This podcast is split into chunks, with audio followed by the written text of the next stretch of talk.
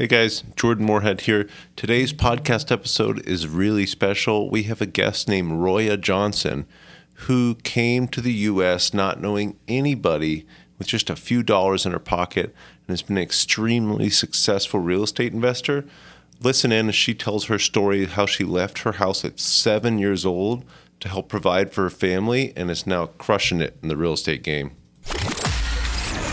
This is Austin Real Estate Investing. Austin Real Estate Investing. We'll be discussing real estate investing in Austin, Texas, and bringing you experts from all different sectors of the real estate game. Your host, Jordan Moorhead, is a real estate agent and investor in Austin and is here to help you get started or to build your portfolio and explore new strategies.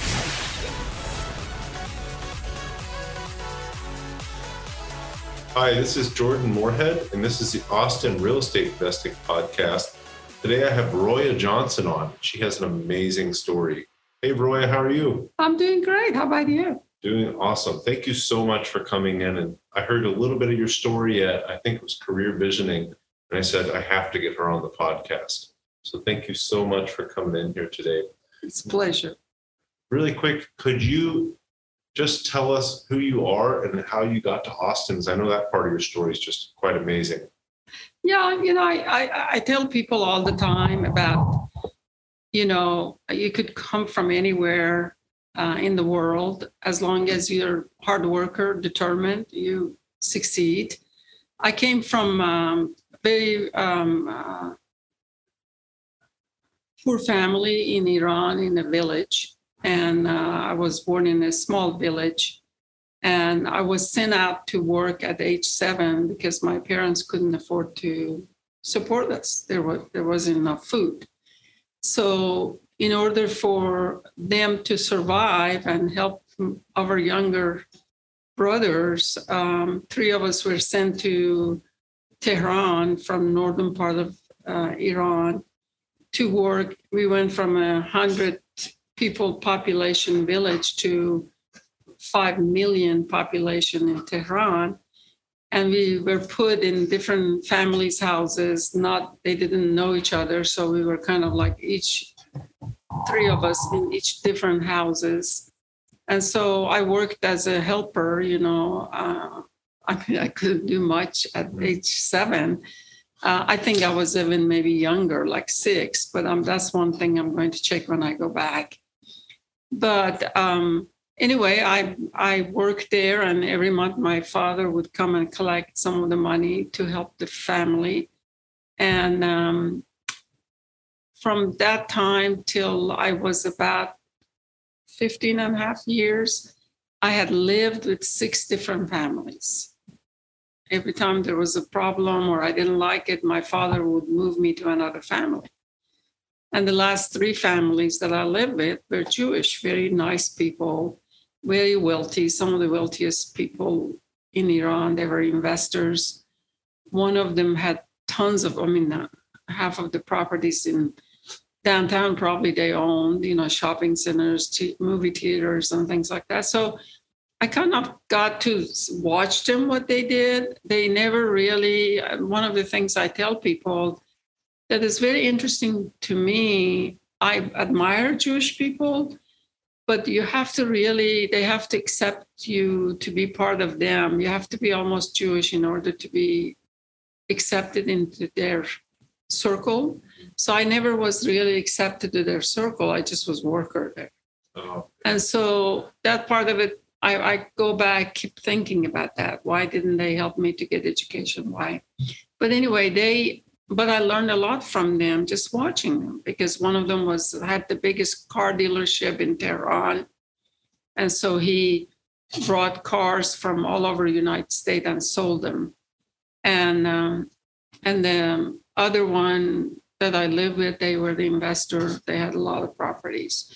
So I grew up at age 15 and a half. I started kind of getting really wow, kind of feeling of wow, these people are going to to uh, not the owners. The owners were very honorable, but the servants and um, and chauffeurs and people like that were after me. to as a girl to try to kiss me, hold me, and do stuff like that, I started getting very bad feeling that I was going to be abused. So um, I just wanted to get away from that. So uh, you know, I don't know what I feel like that maybe maybe I'm not very religious, but I feel like there was a God kind of watching over me because I got these messages that go do this thing, and I would go do it, and it helped me. And so I decided to just quit there and go get a job and talk with one of the owners. The um, their son was 30 year old blind. I used to be his helper, so I asked him if he would help me to get a job, and I got a job in factory. Started working eight to five, and then we'll go to school at nights and so I didn't have any education. I was 15, uh, all, all, all the way to 16 years old. I did not have any kind of education. I didn't know how to read, write, alphabet, nothing.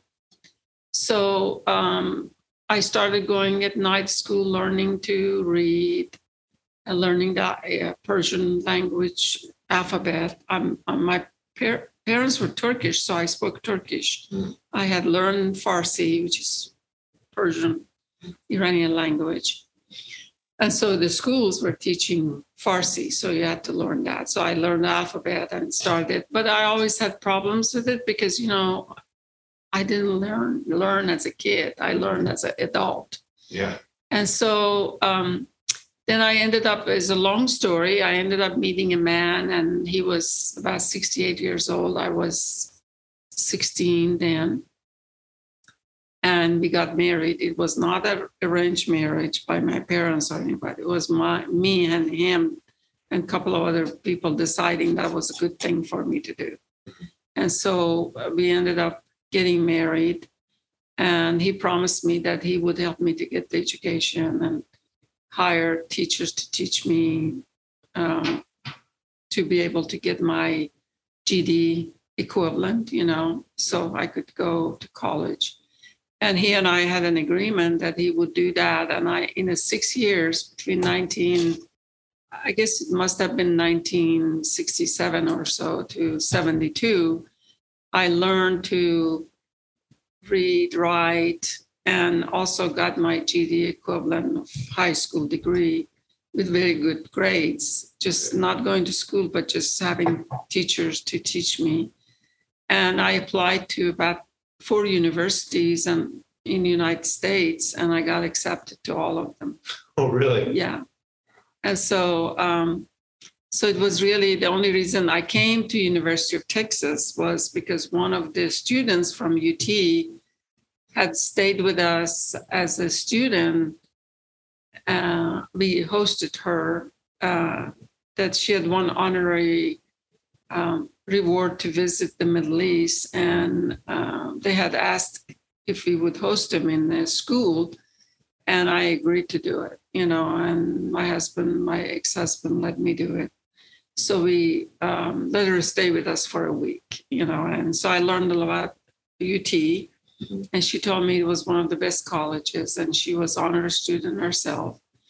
And so I applied at UT Berkeley and two other universities. Uh, one of them was, I think, Baton Rouge University. I just chose some, and those were the schools everybody said they were really good schools. And I got accepted on all of them and decided to come to UT because of Catherine, who had yeah. stayed with me.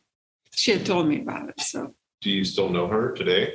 It's really funny when I came over the day I came over here, mm-hmm. her husband that same week they had decided to move to Mexico. Oh, really? Yeah. Yeah. And so I never got to see her or meet her or anything. Uh, it was just really strange because I knew I had her address and everything. And I tried to go see her and she was gone. They told me she had just moved week before and so we never connected. Yeah. So if she was in Iran and then you came here and she was gone. Yeah, gone. And she was there only for a week. So it wasn't, we didn't stay in co- contact after she left. I should have done that, stayed in contact. It's good to have that. But uh, she was from Houston. Uh, her name was Catherine Anthony. So I remember that I have her picture. Uh, and so she and I, um, I really liked her. She was not married at that time, but I heard that she got married and everything. And so anyway, that was start of my um, coming to United States. I flew to Austin uh, with um, Pan American at that time, and came to Austin Airport and little airport in uh, on um, you know 51st Street. Yeah, where Mueller is now. Where, yeah, where Mueller is, and uh, I um, uh, I was really actually disappointed because I was looking for a big stuff. I was looking like Las Vegas, maybe you know, Yeah. something like that, because that's what you see in movies. Mhm. You see LA, Las Vegas. Uh, San Francisco and places like that, or New York, you don't see Austin, Texas. Yeah. And so I come over here, this little town looks like a village, and I'm just like, oh my God, you know what I've done. And so I get in a taxi and told the taxi to take me to, I get show him that I didn't, I still didn't speak very good English. I was, spoke a little broken English. So I told him to take me to, gave him the letter. Letter said, go to international office. And so I told him, take me to this, you know, and he said, sure he took me and I had only $2,000 with me, total money. And so I was kind of scared uh, because that's all the money I had with me. And I, you know, all, all my life I had been poor. And then I married this rich man. And then now I, I'm on my own and I have little money. Yeah. And so um, I got in a taxi and the taxi driver flipped it and it said seven and I thought it was saying seven thousand or something, you know. And I was Yeah. like seven hundred. I thought it was seven hundred, and I was just like, oh my god, this is a lot of uh, a lot to pay. I only have two thousand. By the time I get there, we'll probably be two thousand, you know, or whatever. It Was it very? I just keep rather than looking at the city that I'm in, I'm looking at the meter the whole time. So he got me in front of the competition, in, in front of the international office, and put me out and so I, I said, what do I have to pay you? And he said, well, $20, you know, something like that. It wasn't even that much. It was little. I don't ever remember hearing 20 or whatever. I just heard it was very little. And so I handed him a $100 and said, thank you. And he was just like, you're going to give me all that? I said, yes. And I was so excited that it wasn't all my money. Yeah, you just gave him a hundred rather than twenty. yeah i was just like i was so happy that i was only uh, you know 20 or 50 or whatever it was. I think it was seven. When he flipped it that told you how much it was going to be. I didn't know that. But anyway so that was the story. And then i come to international office. I look at the door.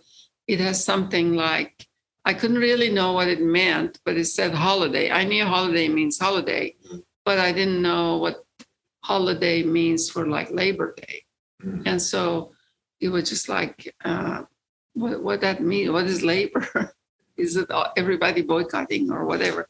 The door was locked and everything, and so I kind of started looking, and there was this uh, uh, guy that a student actually um, came passing by, and he said, "Are you waiting something?" And I said, "I international office." You know, I showed him the letter that said I didn't needed to go there, and he said closed, closed, mm-hmm. closed. Two days, you know, it was like apparently I came Sunday and it was closed till like Tuesday. Mm-hmm. And I said, What do I, I didn't know what to do. And only thing I know in the letter also said you could stay at Dobie Center if you wanted to. Mm-hmm.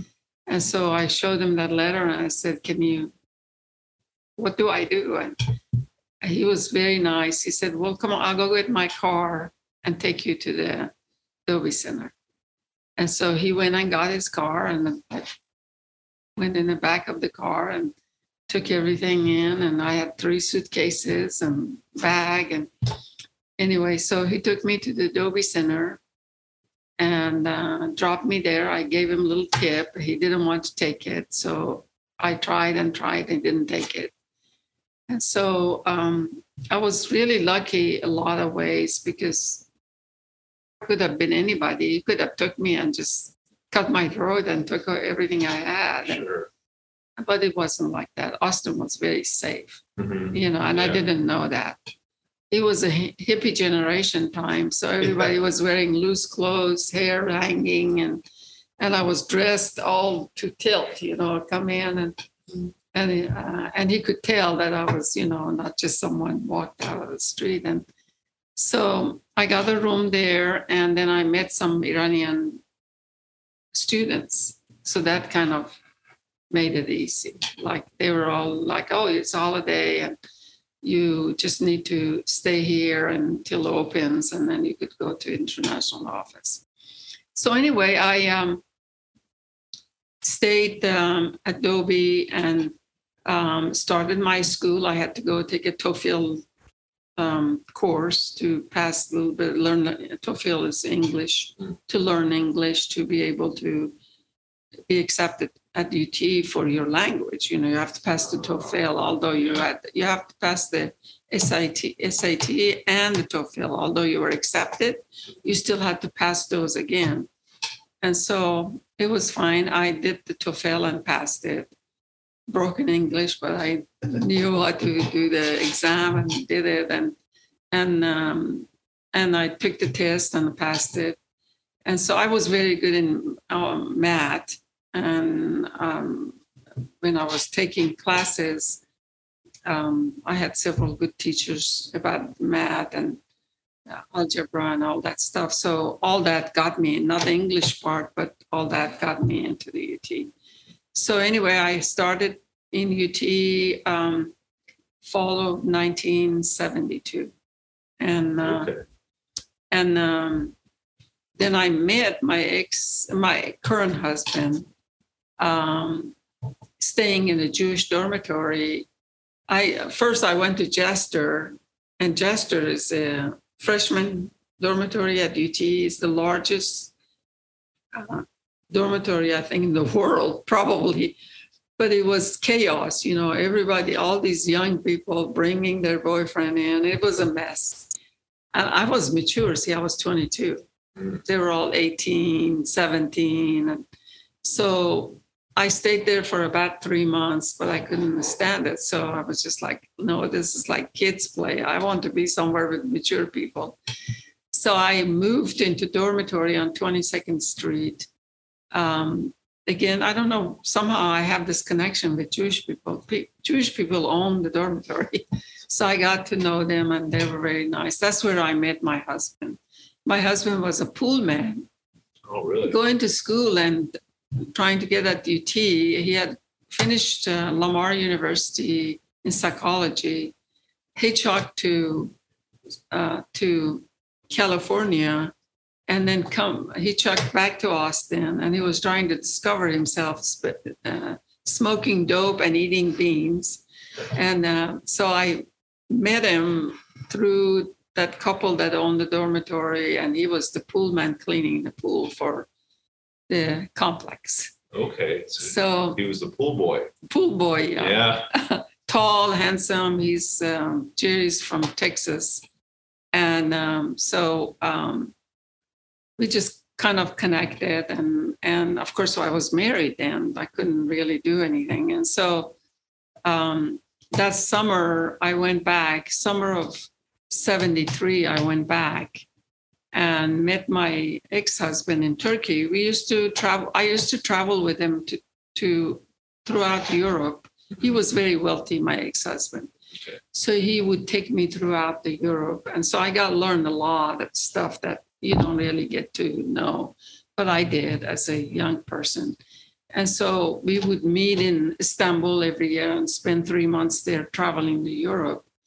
And so I went back to meet him again. And so when we were there, I broke the news that I met this young man.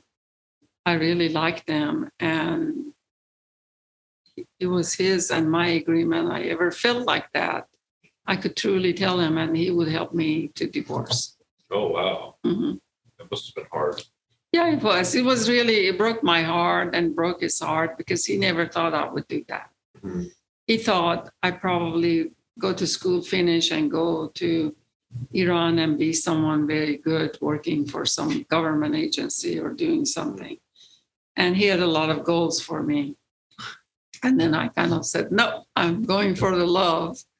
So, um, um, I mean, I, I had been on my own since seven. I had a lot of people approach me and all kind of stuff, but I never really had a sexual relationship, someone I really loved, and and that was our relationship with Jerry. I mean, I just we were in love, you know, first Yeah. sight, and we were uh, he he was free spirit and I was free, and all that all those ropes were kind of taken away, Mm. and um, it didn't really matter what I had or didn't have.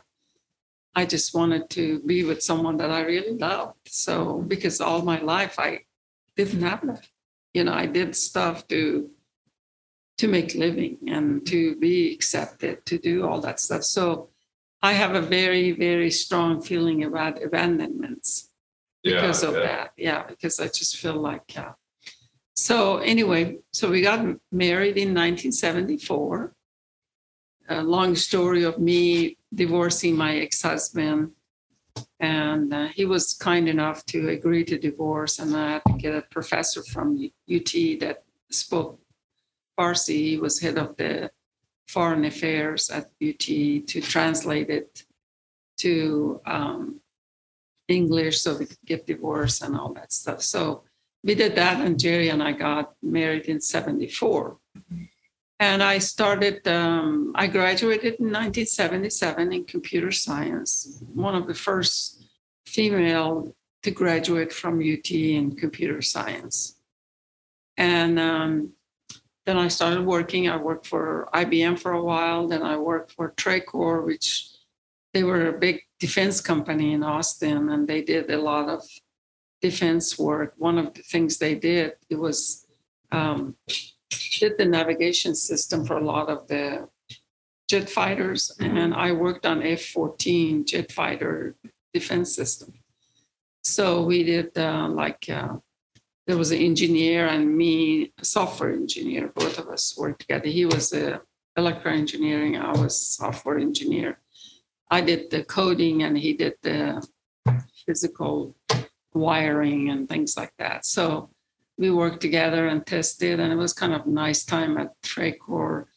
But I started kind of having funny feeling about that because I was really building stuff about war and things Oh, like that, sure, and. I didn't want to do that. So I asked them to transfer me the different division that I am not working with the war stuff. I'm working on other things. And then I was transferred to a smaller division, and they had a company called Oscom, and they designed the interface peripherals for like an IBM system. You probably don't know that because you're so young, but um, in those days, there was only a couple of companies making printers, and the printers only would work with that computer Oh, and you couldn't hook it to other computers. Really?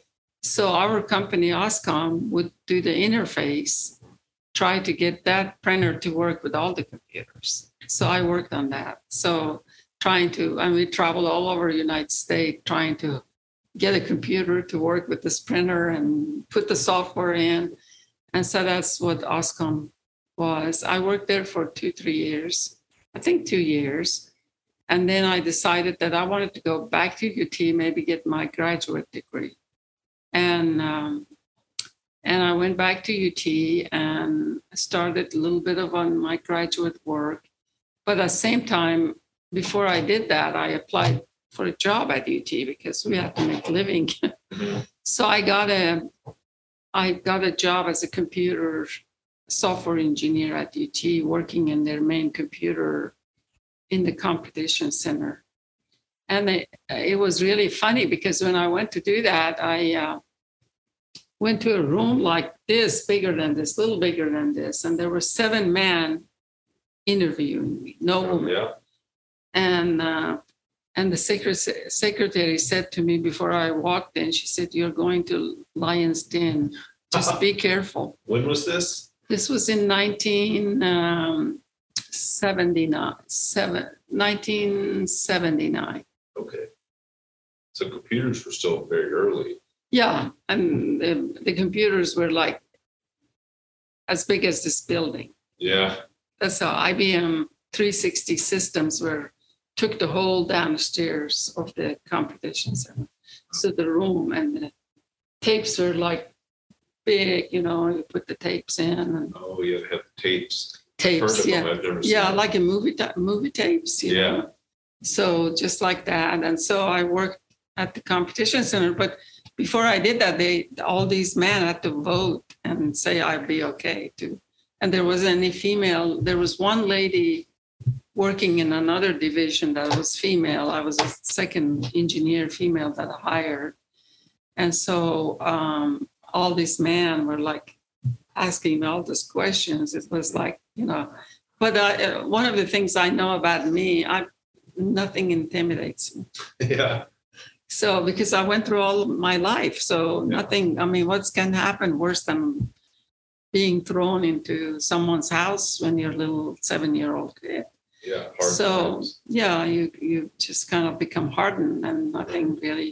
So I didn't have problem, you know, listening to them and answering their questions, and they were very nice, but very uh, picky. You know, like, oh, could you do this? Or are you okay with this? And blah, blah, blah.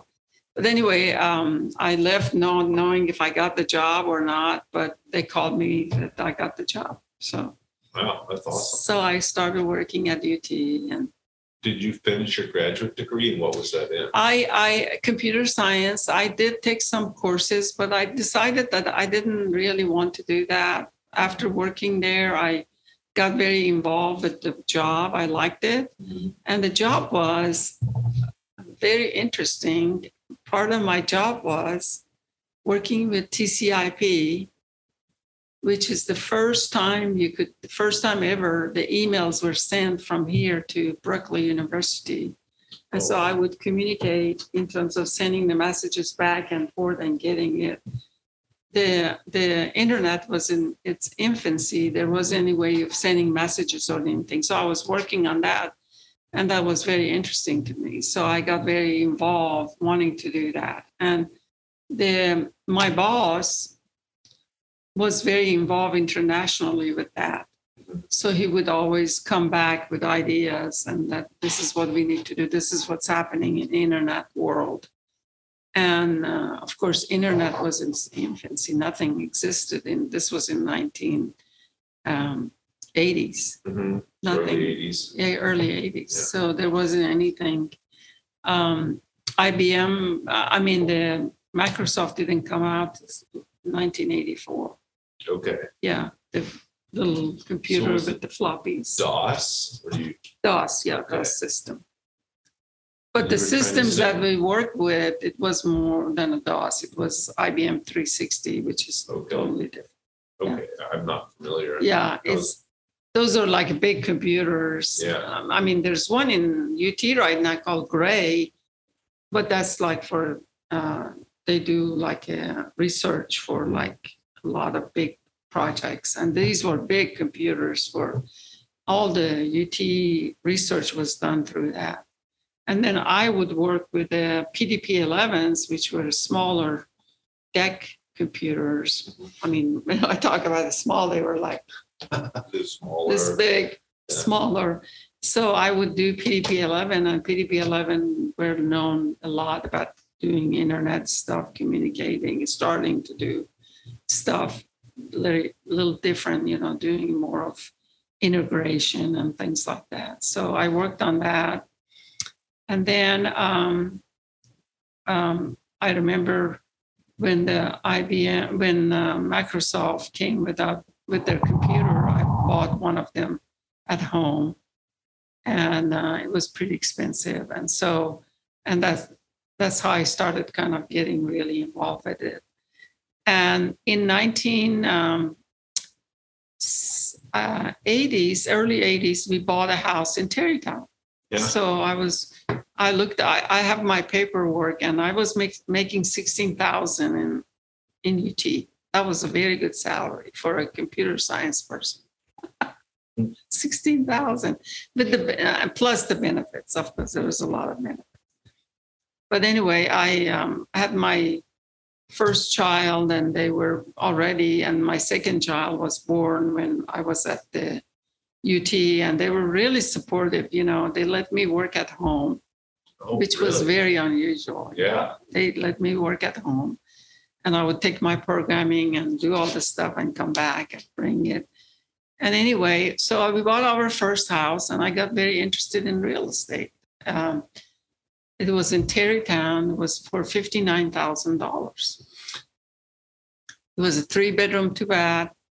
Uh, by the time we renovated, fixed it up, we had about seventy nine thousand in it, you know, and and so um, we we put a deck in the back and fixed the bathrooms, and it was really nice, nice house. And year later, I was thinking about, you know, we need maybe move to another house or something. And I had a realtor uh, come and look at it and tell me what the price of it was, and she told me I could sell it for uh, four hundred and twenty thousand. Wow. That was just a year later. I, you know, 70, from 80, I bought it around 80, 79, 80. By 81, it had become like 112,000. So we could have made a lot of money selling it. So I thought, my God, this is kind of a need, you know. That's maybe what I need to do. I told my husband, look at me. I only made 16,000 the whole year. And our house appreciated so much more. Yeah. That's what we should do. We should buy houses and fix them, you know. And he was like, Ooh, I don't know. And he was working at the UT at the at the financial office, financial office. Oh, so he was also working at UT. Yeah, he was working at the uh, student financial aid. You know, he would do the like the loans for students and things like. That. So anyway, I um, um, decided that um, I'm going to go get my license in real estate. I talked with the lady who was the realtor. Her name was Bobby Vermont, and there's a block of five houses in downtown Austin, middle of Austin. Her family grew up there, so she was a very old Austin person. And I talked with Bobby, and I said, Bobby, what do you think if I came realtor? And she said, Oh yeah, you could become a realtor and do really great because you're smart and blah blah blah. She was trying to tell me that she was working for JB Goodwin, I think. Mhm. And so I said, um, well, you know, um, I'm going to go get my license. If I could get it, pass it, then I'll probably do that. So I I went and took the courses and passed my exam and got my license. Hey guys, this is Jordan Moorhead here, and I wanted to ask if you could do a huge favor for me. If you could go leave a review for this podcast wherever you're listening to it, that would really help me get this into the hands of other people that are interested in information about Austin real estate investing, and I'd be able to help more people. Thanks, guys. And so now the hard decision, quit a good job with UT and start working as a as a self-employed and but my husband still was working at UT, so he was making some money. And uh, having two kids and all that stuff, it was a big decision. But I decided I'm I'm pretty decisive, so I decided that I wanted to do that. Yeah. So I gave them a notice and I told my husband, if I don't triple my income in a year, then I'm going to go back to to it because it has to be at least three times what I'm making in order to be beneficial. Otherwise, the expenses and all that stuff wouldn't work. The taxes are different too. Yeah, taxes and your expenses, you have, have to support yourself. I was smart enough to figure that out that, you know, unless I made really good money, I'd be better off working at UT. So I um, started doing it and I went and I decided, looked at companies and um, there were really three companies that are very substantial. Amelia Bullock, JB Goodwin, and Marsham Box. Marsham Box was mainly central Austin, Westlake, and they were really the the the realtor. They were like the best ones. So I decided to go interview with them. And uh, when I went to interview, the there were two owners, Charles Marsh and Eden Box.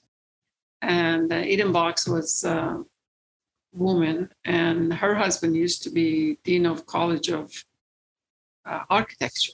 And so she was very well known in the community. And uh, Charles came from a very uh, famous family in, in Austin. Her his dad used to own the American Statesman and the Commerce Bank. So they were very wealthy family too. And so um, in the interview, Eden Box had told all the managers that she didn't think they should hire me Oh, really? because I didn't fit the mold. I had accent, I was foreigner, and uh, she didn't think that would be her their company. They never have anybody like that there. They're all junior league, um, high society, and I'm not like that. Yeah. So, but the manager, one of the managers told me that story later and um, said, you know, she's go get her. She will be a phenomenon. She'll be good and we should hire her. And then the second owner, Charles, had said, no, no, no, she's fine. What's wrong with that? We need diverse people, you know. So anyway, they they said, fine, come on over. And so I joined them and and uh, it was really funny. I never had done phones, you know Oh, yeah. and I didn't, you know, I mean, uh, I, at UT, you you know, you called people. I mean, that I had to do phone duties, and I was so nervous, and I would go to phone duty. It was just like, oh my God, if someone calls, what do I say? You know, there wasn't any training, nothing. You know, it was just go work Jump and in. do, jump in. And um, and I remember um, there was an old man that worked there, two old men, and one of them was um, really sweet. And he would say to me, "Don't worry, just just fake it. You know, it'll happen." Yeah. You know, I was just like, "Oh my God, I don't know anything about properties." He would say, "Just learn." And so anyway, that's how I started. I would take all the phone duties. Everybody didn't want the phone duties, so I would take it. I would just say, "Okay, sure." Give me the phone duties. And so I started, you know, doing a lot of business. And by um, that was in September of 1983 that I started. Mhm. By December of nine, nine, uh, 1984, I was top agent for the company. Wow. Between all the offices, they had seven offices and number one in Austin. And I had done more real estate than anybody else. So do you think a large part of that is just doing the phone duty as often as you can? I, I I didn't know any better. I just did whatever it took. You know, I did hope open houses. I did phone duty. I um, I bought a, a little printer at that time, and no one knew what the printer was. I shooted out letters and sent it to the neighbors, and everybody Yeah. would say, "What is that? How you could print that out?"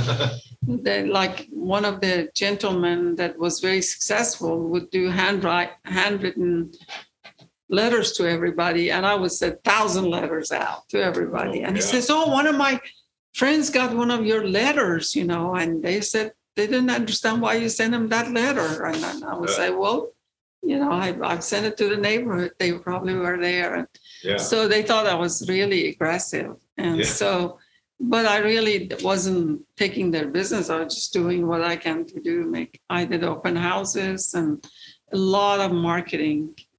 And in 1975, um, the uh, Texas Monthly chose me one of the top agents in Austin Wow. um, compared with someone in Houston and Dallas. So they did the article on me. And the funny thing was that they um, they were like they were comparing like what kind of car I drove and what they drove and all this stuff. I had I had a Volvo and everybody had Cadillacs Oh, and yeah. stuff like that. It was so different than anybody else. And here I was computer science. They were like uh, home ec uh, uh, or house housewife that didn't, you know, doctor's wife that was doing real estate. I was totally different out of the box. Sure. And so anyway, um, the article was really nice. That helped my business a lot, and and still people say things about it. And then um, then after that, the American Statesman took a took on me, and I had a neighbor living close to me, and she started getting really very interested in my life and she was like, "Oh my God, you know, you're amazing. You know, look at you. You're doing all this real estate, and you just came to America not speaking English. Here you are, and I want to do your story. So she did a big article in American Statesman about me. And uh, I still have that article. And so she came to the office, took pictures of me doing the business and wanted to know what my secret, what was my secret. I told them all my secret was just working. I just showed up every day and worked and worked, didn't know any better. Yeah, they say half of life is just showing up, Yeah. showing Yeah. up, showing up to work. When was that? When they did Austin American Statesman, Statesman did the? Um, I think it was 95. Okay. Uh, no, I'm sorry, no, 85. 85. Okay. Mhm.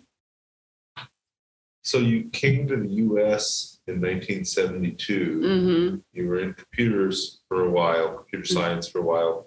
And then by 85, you're getting featured in multiple magazines and newspapers as being one of the top agents in Texas. Yeah. It sounds uh-huh, like, Yeah. not just yes. Austin. Yes. So that's awesome. hmm Um, and you you bought your first house and saw it go up in value. Well, essentially went up in value 50% in a year. Yeah. Just Mhm. the, the story of Austin Yeah. stuff going up crazy Yeah. amounts in a year or two. When did you get interested in in real estate investing? 'Cause I know you do a little bit of real estate investing. Well, you know that uh, the buying that house that made me feel like okay, and not here's another thing was that um, the rules have changed now. But if you sold your house, another thing I learned tax wise, you have so much advantage of owning your own house. Mhm. At that time, if you sold your house and bought another house, you didn't have to pay taxes on the profit Mhm. up to certain all the way. I mean, it wasn't limited to 250 Yeah. so it was all you know as long as you invested as much on another property you didn't need to pay taxes Really? yeah so so what i did i thought oh that's great you know i don't have to pay taxes i could sell that and buy another house so i did that i bought a house in cherry lane and um, in cherry lane which is in Tarrytown Mhm. Yeah. and bought this house with the house in the front and the duplex in the bar in the back you know Oh, really? yeah, so it had a garage apartment and had two units over it. And so, um, you know, I was like, oh my God, we have an income from that. We have two car garage, we have a house, and this is great property. And it still is in the same condition. No, the people who bought it, bought it from us, they still keep it as an investment. It's been there all these years. Wow. But anyway, so uh, it's it was 3501 Cherry Lane. So it's a two lots and beautiful trees, and it had a it had a bomb shelter. A bomb shelter? yeah, in the Oh, wow. yeah, someone had put there in old times when people were scared of war, you know, and Yeah. so you could go hide there if bomb happened. So anyway, so I did that, and then um, then I got interested in a house in Woodmont, and um, uh, you know, doing real estate, I would always be interested. I, li- I like I always like locations were the most important thing to me Mhm. And where the house was, you know. So it had to be a good location. It had to be a good neighborhood. So, and I wanted to mainly West Austin. And so I found this house in Woodmont and it was a corner lot, large. The house was built in 1948, I think, or earlier, but older home, a, a German architect had designed and built it. So I bought that without selling that other house. And so that was, you know, like so we rented that other house and moved to moved to the other. Okay. And so I have an investment there.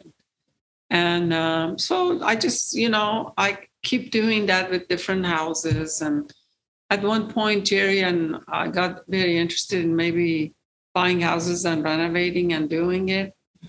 And um, it was it was a good business. Uh, in 1984, we bought a lot in El Craco Cove, which is one of the subdivisions of Scenic Drive Oh. and it was a it was a sub it is a subdivision that um, the Johnsons owned. President Johnson, Lyndon Johnson's family owned, Yeah. and um, developer had bought it and cut it to lots. And I bought one of the lots and I sold several of the houses, lots around it and houses around it. So I bought the, one of the lots. And it's really funny. I remember walking to the bank and saying, I want my husband and I want to build a house there. And and they said, Well, show us the plan. I showed them the plans and things like that. And it would have cost 750,000 and in the 80s? Yes. Wow. It was it was 6,400 square foot house, wow. architectural design. Dick Rathgeber, who's very famous guy in Austin, he's a he's he's been around Austin for a long time. He lived in the second cul-de-sac, and he had just built a very beautiful, several million dollar house at that time. And the architect that designed this house, I hired him to design this house. I, I really wanted a 3,500 square foot house. We ended up at 6,400 because he keeps saying, "Oh, you could do this, you could do that." That's a lesson to learn. Mhm. Have your plan, know what you want to build before you don't jump in building and someone talking into building something that Yeah. doesn't suit because the, the thing in investment is you always have to have a way to be able to exit Mhm. Next Ex- strategy. yeah strategy and uh, if it was 3500 square foot we could move into it like our other houses but at 64 it was too big for us too expensive all that stuff so if something happened i would be stuck with do what do i do with that house it's Yeah. huge and so and that's exactly what happened in seven in 84 the market just went down Mhm. 84, 85, the market started really hurting in Austin.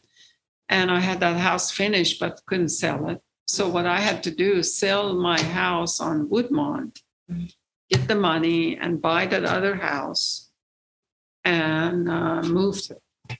6,400 square foot house. Mhm. That's So we moved there and lived there for for about two years, till like a 70, uh, 87. Yeah.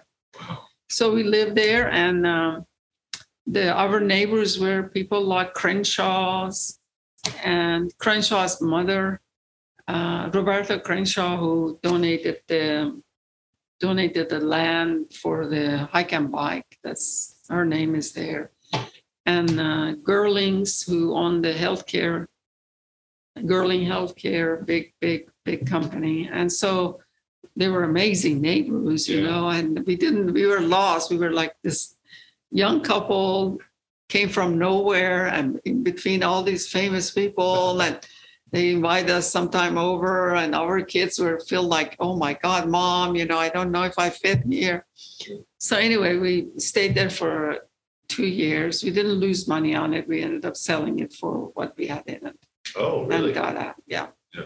which was really good and then i um, by then i had opened my own company. The company that i was working for in 85 went out of business. They took a bankruptcy. He owned charles marsh who was the owner of the company by then because eden box had sold it to him and left to go to mexico to um, what is that place all the Austin people go in Mexico. But anyway, so um, they everybody goes there. It's kind of Austin of Not San Miguel de Allende, right? San Miguel, yeah, San Oh, Miguel. Okay. So she went to San Miguel and bought place there. And Charles owned all this land over here, the land we're sitting on. He Oh, owned all of this. he owned all the way from 360 to all the way to downtown Austin. He had bought it to develop it as a commercial. And some of, and he had built this habitat uh, condos down the, down the street. He had done that. Um, I'm not figuring I helped them to sell some of those. And then he had this plan that he was going to develop some homes here, do some commercial and all that. And he had gone to bank and borrowed this huge amount of money to do this.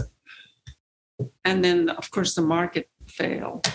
And the banks came after him saying that you have to get rid of. Well, one of the things City did, he had gone to City to got the zoning to change some of it to commercial. Ci- City turned it down and wouldn't do it. So the land value really went down. And so he had to take a bankruptcy. And when he took the bankruptcy, he came to me. I was their top agent at the office, and he and I become very good friends. And he said, "You know, I'm going to shut my all the offices down, and uh, I really feel like you should take over this office and open." it." And I said, "No, no, I never thought about becoming a broker. I want to just be a realtor. I'm enjoying what I no, he said, you be good at it. You're very good. You have the money, you have the funds, you're you're always wanting to do something different. This will be good for you. So I talked with the manager for that each office had managers and assistant managers, secretary, and all that. Mhm. So I went and talked with the manager, and she said, you know, I think you'd be good at it. So why don't you give it a try? You know, and so I said, What do I have to do? And he said, Well, you could buy all my furniture and all my stuff, all the equipment. And then you have to agree to put all the transaction that belong to us through your company. Mm. And so I could get those commissions. And he had the stuff for another three years or two years or whatever. And I said, Well, we'll do it for like six months. After six months, they have to belong to us because that way I couldn't, you know, I couldn't just be closing deals for you, you know. Yeah. When was this? This was in 85. But, okay. Mhm. So what happened in the mid eighties? Have you wanted to be part of GoBundance, the tribe of millionaires, but just haven't hit that millionaire status yet? Well, now you can, not even being a millionaire, by joining our new program, GoBundance Emerge. My name's Jamie Gruber, creator of GoBundance Emerge and member of the GoBundance community. And now you can join GoBundance.com slash emerge, GoBundance.com slash emerge. Use code Jordan for $100 off this 12 week goal setting program and mastermind that'll propel you to being a whole life millionaire. It was awful. Yeah.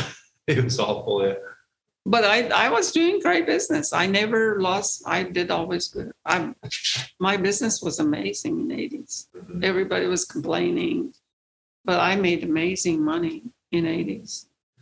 And uh, so anyway, um, I took over and um, I asked several of the agents, about three agents over there, if they want to become partners.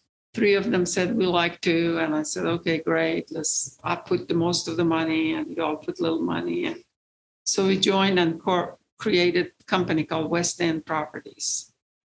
West End Properties West End. Yep. uh, properties.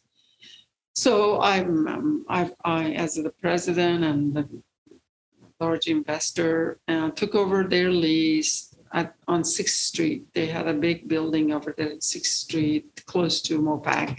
Mhm.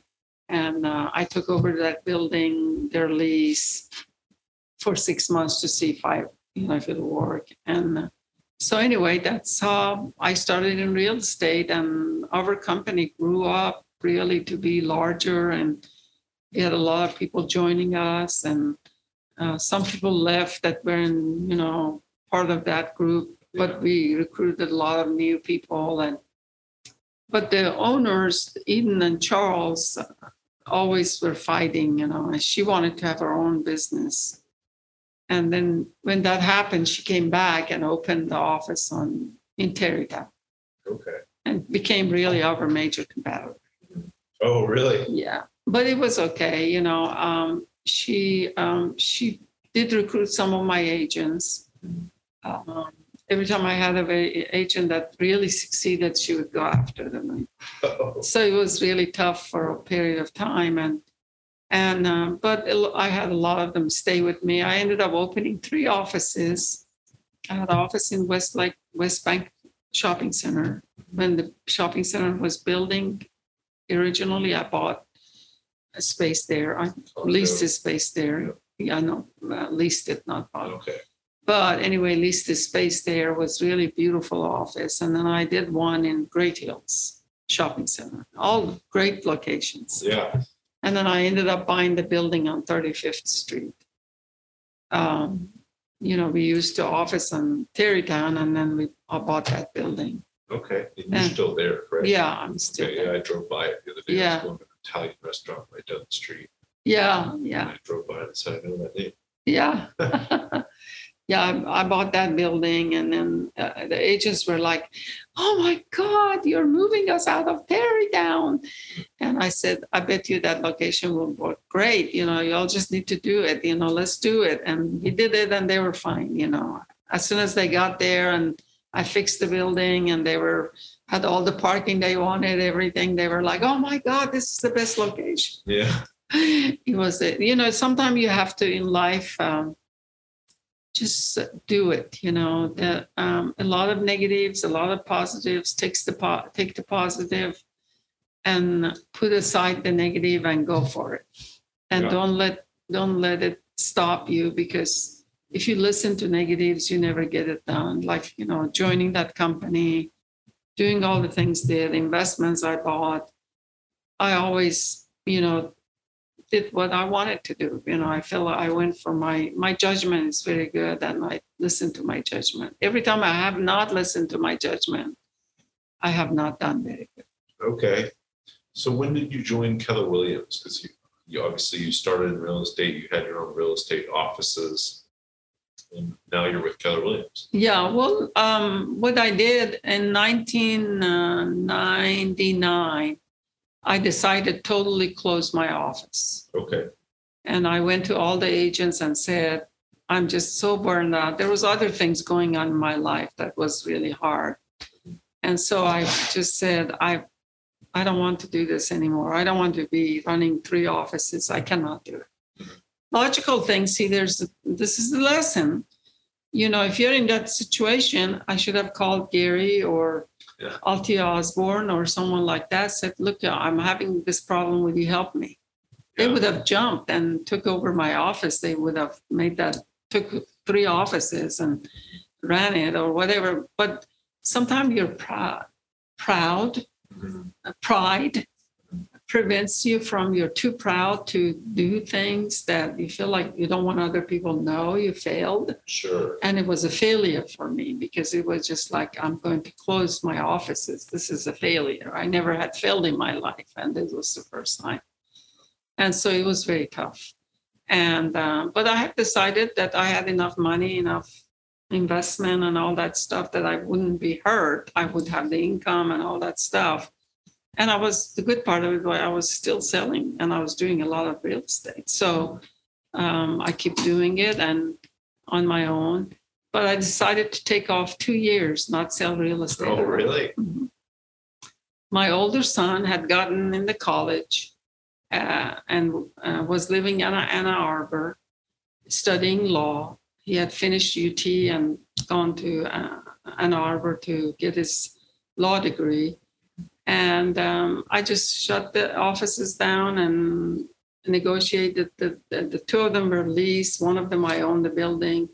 I ended up leasing the building and then ho- keeping one of the spaces. I leased it to two ladies for a um, clothing shop and all that stuff. Oh, cool. And so I um, took the train and traveled all over the United States for two years. On a train? Uh-huh. So like an Amtrak? Yeah. And I didn't work Yeah. for two years. Did your husband come with? You No, he alone? stayed here and I just traveled and uh, all over uh, United States and enjoyed myself. And then when I came back, I decided, well, I'm going to be a realtor again. so what do I do? I joined Coldwell Banker. Oh, And the reason I did that, I'm a creature of habit. I like no, known, not unknown. And I knew Coldwell Banker because some of the managers that work for the same office that I was part of were working for Coldwell Banker. So I had friends there. And so I called them and they were like, oh, my God, Mike, come on, you know. So Yeah. so I went to Nor- their Northwest office and did really great. The first year I started doing the business back to what I was. I hadn't lost any of my business. Wow. All came back. So that was 2001, 2000, uh, 2004. 2004. Okay. Sorry, my math's. No, I'm sorry. Yeah. 2000, 1999. So I took three, two years. That'll be about nine, 1990, uh, 2002. 2002. Yeah. Remember 2002 was a tough, tough Yeah. real estate. I Well, 9 11. Yeah. That, that all that was investment, so- happening. So I came in and joined them, and my business just kept going. You know, I did great. I sold several homes, big homes in Tarrytown and in Pemberton Heights, and and uh, they were like, "Oh my God, she's doing all this business." And so, um, always was respected by everybody. So that was really good. I sold, you know, in 1980s. I sold the first million dollar house in Water's Edge. So Wow. So I mean, all those people knew me, and so uh, anyway, that's that's that's what happened. So 2002, jumped back in real estate after two-year break, and then you went with Coldwell Banker For three years, for three years. Okay, Mhm. so till 2005, 2007. 2007. Mhm. Is that five? Yeah, five years. Okay, and then was that your Keller Williams? Then what, what I decided to do, I was really having a hard time with the with the Coldwell Banker.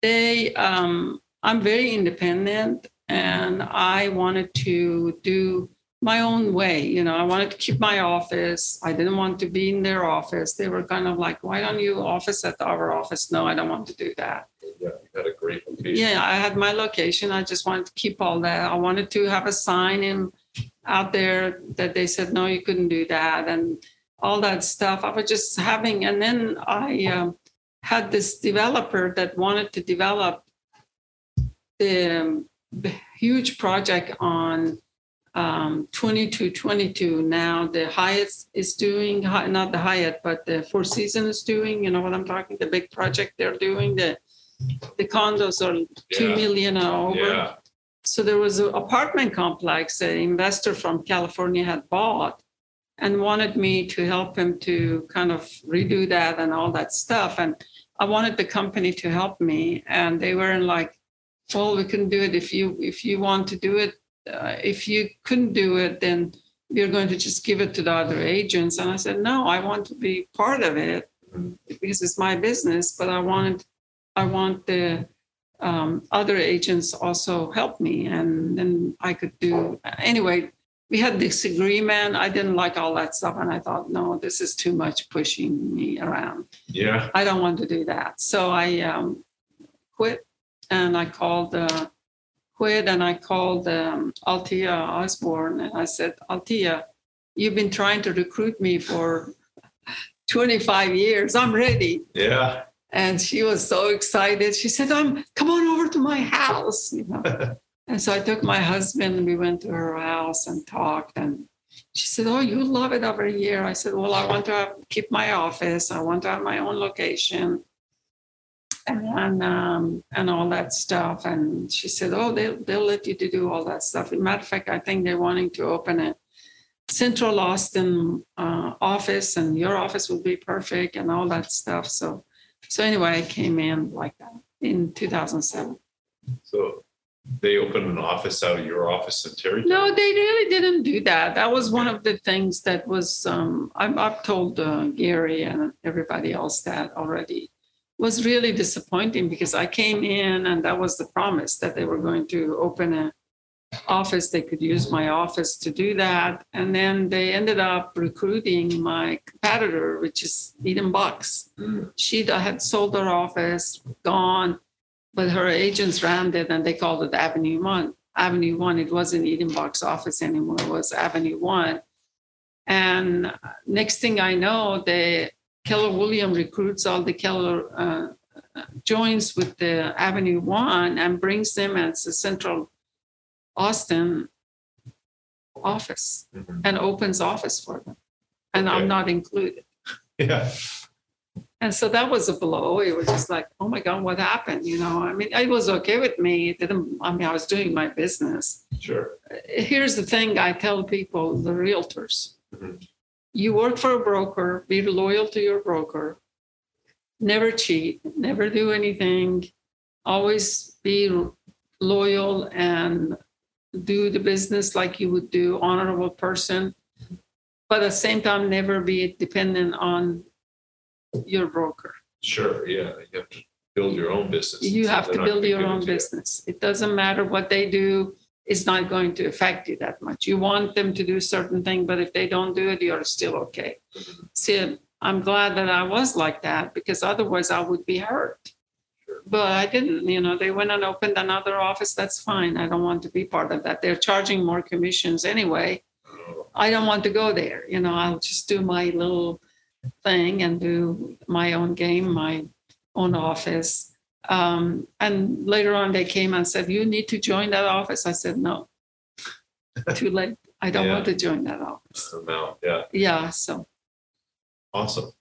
So you, you were in Keller Williams in 2007, uh, and you've been doing some real estate investing for a while now. You own your own yeah, I bought them. You know, I have made a lot of good decision and a lot of bad decision. You know, I um, I tell the story to people that um, in 19, 2007, Mhm. I uh, when I joined Keller William, I um, uh, I decided I really need to invest a lot more in real estate because you know the Austin was growing and I could I, I have a I had a very good feeling for Austin always Yeah. you know, I knew the market, I knew the people, I knew what's happening, I stayed involved. And so I started thinking that um, it's a good time to invest in Austin. So in 2007, I um, started looking for commercial commercial uh, properties, and I found this property on uh, Chohan, Chicon and 19th Street. It was uh, it was it came on the market for 280,000. Two lots, Wow. two lots, strip center with um, shops in in the back and a shop in the front. And I put it under contract, got the loan for it, and I was getting ready to close. And my husband and a bunch of other people said, "You understand the East Austin? Everybody's shooting everybody. yeah. You crazy buying up anything there?" You know, I'm just like, I don't know. You know, I, I, I mean, it's going to change. I mean, that's so close to uh, to UT Yeah. and Austin has to change, you know, and I see the signs of changes. That's the first time I listen to people telling me something. I usually, I mean, I listen to people, but I usually don't let it take over. Mhm. I analyze it and say, which way should I go? And I make my own decision. Mhm. But for some reason, I decided to listen to two, three people telling me that I backed out of that deal Okay. and I didn't buy it. And so I ended up buying a lot in East Austin on uh, Del Valle. And uh, it's crossed the river from where uh, Tesla just built there. Oh, really? So Factory. you own the lot still? Yeah, Okay. yeah, I still have Yeah, it. It's that's beautiful great. lot. It sits and looks over. But anyway, that that property on to just give you an idea how you know in in life you always have to be your own, own decision maker and go for it. Don't be afraid. You know, as long as you understand it and you do your numbers and you know the trends, base your base your decision on those. Don't don't just look at other people telling you what to do. And I always have had that weakness a little bit. And so, you know, I uh, backed out of that deal. A year later, that you remember what I had it under contract for Yeah, 280. Yeah. Year later, sold for a million four. Um, wow. Wow. Year later, 2008. Jordan Moorhead here. Really quickly, wanted to tell you a couple other ways you can keep track of us. If you want to listen to all these podcasts and ask questions, the Moorhead team on YouTube is the best place to be. And then Austin Real Estate Investors on Meetup is a great place to keep track of all of our meetups we have going on. That's obscene. That's crazy. Mhm. Two, yeah, I was thinking 280 seemed pretty cheap in the 2000s. No, it's everything started, you know, changing. Yeah. The guy who was selling it, he was uh, from Afghanistan and he wanted to go because the war was just uh, ending. Remember all that was happening, Oh, yeah. and he wanted to go and maybe be, be his, he wanted to sell that, and and I saw it in one of the commercial sites, and I knew the agent, and so they had it on the market for 280. It wasn't like I was trying to steal or anything, but Sure. but anyway, I'm you know I remember going to talking about investments. As a realtor, you have you have a vision and you have a window to the investment world.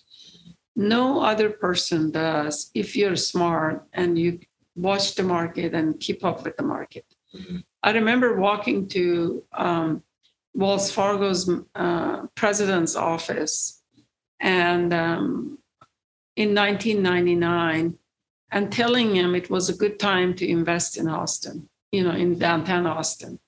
And he telling me that I was crazy. Oh, really? Yeah, he told me, he said, Are you are you out of your mind? Everything is shut down. There's no businesses downtown. And you want to buy stuff in downtown? And I said, No, it's going to change. Mm. This is there wasn't a single condo in downtown. There wasn't any of that we are talking about 1998. There was little little I could I could feel the vibes that there were some investors looking into downtown Austin Mhm. and I could feel it and I could understand it. And talking with them, I could see them coming to Austin and looking. Being in real estate, I could see all that stuff. And, you know, when you do that, be part of it, go jump and do it. Yeah. Don't let other people talk you out of it. I mean, the banker telling me, bankers are the worst, you know that Oh, yeah. They're very cautious. very cautious. They are looking at the past data, not the forward. As a realtor, you're looking at the forward data. Mhm. You're looking at the data you have and projecting what's going to happen. Mhm. And you base your knowledge on that and try to do the right thing so you benefit or your clients benefit. But the banker, just looking at the past data, he doesn't have any idea, or he or she, that look, it's going to change. Look at the dynamic of the future. And I was able to always look at the future and see, looking at what's happening in the environment, you know, the computers, uh, you know, uh, people moving over here, the software companies moving to Austin, IBM moving, and Dell opening over here, and all that stuff. You could tell. Stuff is, was going to happen. Yeah. And Oh, so, and um, um, another thing was a lot of the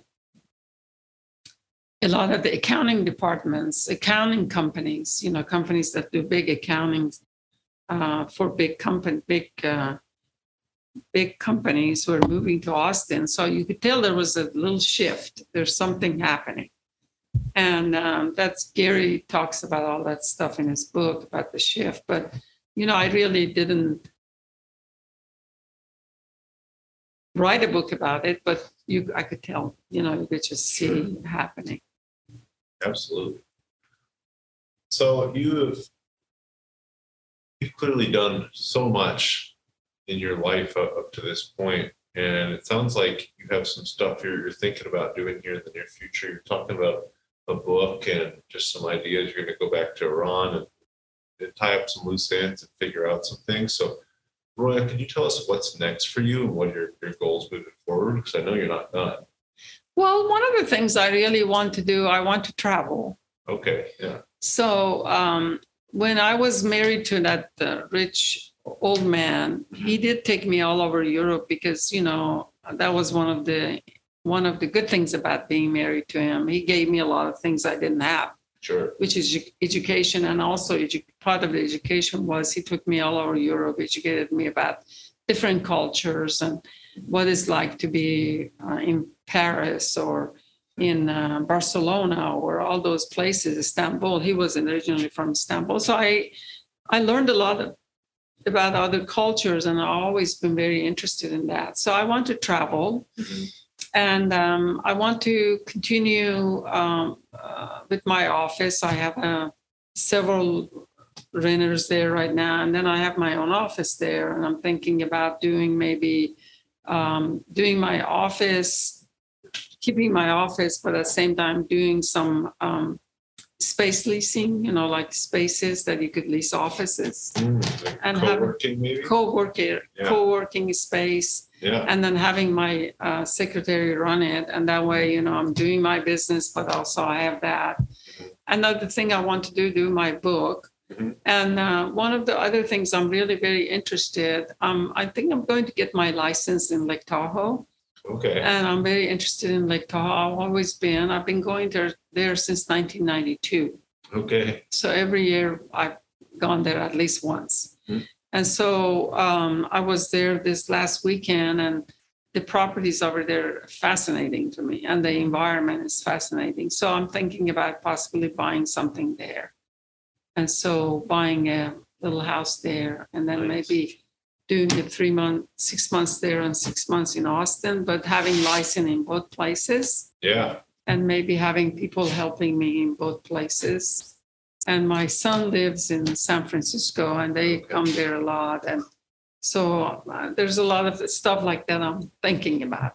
Yeah, that'd be a great meeting point too Yeah. for your son. If your son's in San Yeah. Francisco and gets hot here in the summer, you can go there and he can Yeah. visit. So It's a beautiful place. Have you ever been there? Yeah, I actually just went my first time this year. I went Oh. skiing there. Oh my God. So it is, yeah, it's beautiful. So you've got a book you're working on. You're gonna do some more travel. Uh huh. You might expand your business to Lake Tahoe. Yes. That sounds amazing. You're Yeah. not just gonna have a vacation home there. You say, hey, why not get a license? Yeah, there? I know. The, the, the lady that uh, there's a company called Chase International. Mhm. she and I used to belong when I used to have West End Properties as a big company. She and I belonged to a state club that is a magazine that fancy um, luxury realtors belong to. And she and I belonged to that club together. And so I met her there. She has an office there. So I probably what I'll do, just keep my license with Keller William and maybe somehow be with them. I don't know. I, I have to figure that out. Well, I'm sure in California, you know, it's a they probably wouldn't cross over too much. Yeah, yeah. It Could be fun. Yeah, so I have to figure that out. Yeah. I'm Yeah. Sure there's somebody to help. Um, and we didn't talk much about book uh, other than your book. Do you have a favorite business or mindset book you like to recommend to people? So I know we talked about Gary's Shift. Gary Keller wrote a book called Shift. Yeah, Think and. Grow Rich is the big best book that I could recommend to someone, and it it really uh, for for someone who's not thoughtful or doesn't understand the concept, it's really hard because they read it, they don't know what it means. You have to really read it and kind of have imagination and think about what they're talking about. You know, because you read it and you go, what, what, what are they think and grow rich? What that means? What he's talking about? Yeah.